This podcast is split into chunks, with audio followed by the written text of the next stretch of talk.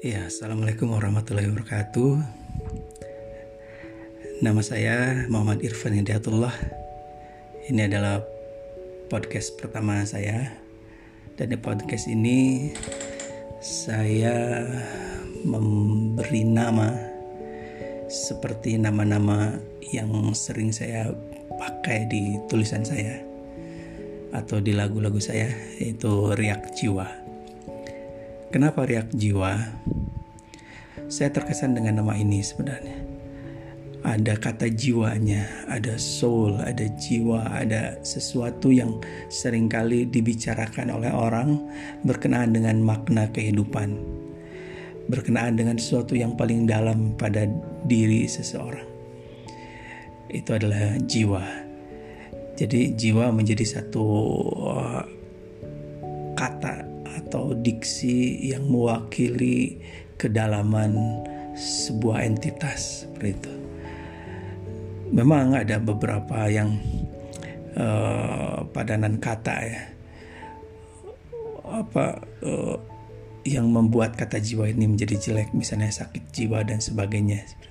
Tapi pada dasarnya jiwa adalah hal yang sangat krusial. Ketika seseorang ingin menjadi orang yang uh, berhasil sebenarnya bukan fisiknya saja yang harus dikejar tapi jiwanya kejiwaannya. Nah adapun adapun kata riak kenapa riak gitu? Bahkan ada orang yang mengatakan kenapa harus riak? Karena ada sebuah peribahasa yang berkata oh, yang isinya seperti ini air beriak tanda tak dalam seperti itu memang betul ya itu sebuah peribahasa yang menandakan bahwa kita uh, atau orang terdahulu kita adalah hidup di dekat dengan sungai seperti itu atau dekat dengan uh, perairan ya.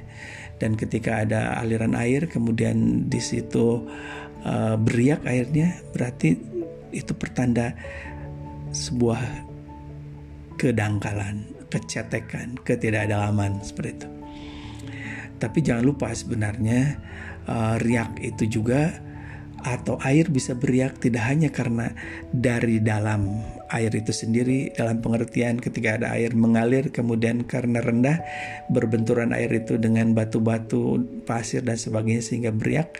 Tapi juga bisa air yang tenang di sebuah danau atau sebuah lautan yang dalam sekali kemudian beriak Kira-kira karena apa beriaknya?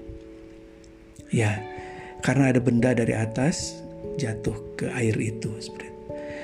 Nah, riak jiwa ini eh, bisa juga sebagai pertanda bahwa uh, seseorang yang tenang hidupnya, seseorang yang menangani hidupnya, uh, jiwanya beriak ketika ada sesuatu yang jatuh pada jiwanya dari atas, dari langit, dari Tuhan. Atau juga bisa ini sebagai satu permakluman dari saya sendiri sebenarnya. Ya betul, saya masih dangkal, saya masih mencari, saya masih beriak pada eh, kehidupan sehari-hari. Kegelisahan-kegelisahan yang saya temukan akan saya dedah sebagai bukti bahwa saya ini masih sangat cetek, masih sangat dangkal seperti itu. Tapi mudah-mudahan berharap juga riak saya itu adalah riak dari langit yang disampaikan oleh uh, Maha Pemilik jagat raya ini yang kemudian membuat sebuah air yang tenang itu menjadi indah. Bisa saja itu dari embun, dari sebuah embun di daunan atau di pinggir sebuah danau, kemudian jatuh embun, kemudian beriak dan itu indah, atau mungkin dari air hujan sentuhan hujan pertama, butiran pertama yang kemudian membuat riak-riak di sebuah danau telaga tengah lautan yang dalam. Nah ini ini adalah prolog dari episode-episode riak jiwa yang mungkin nanti judulnya akan berbeda-beda dan nanti insya Allah uh, saya akan membahas episode tentang risalah wabah satu persatu.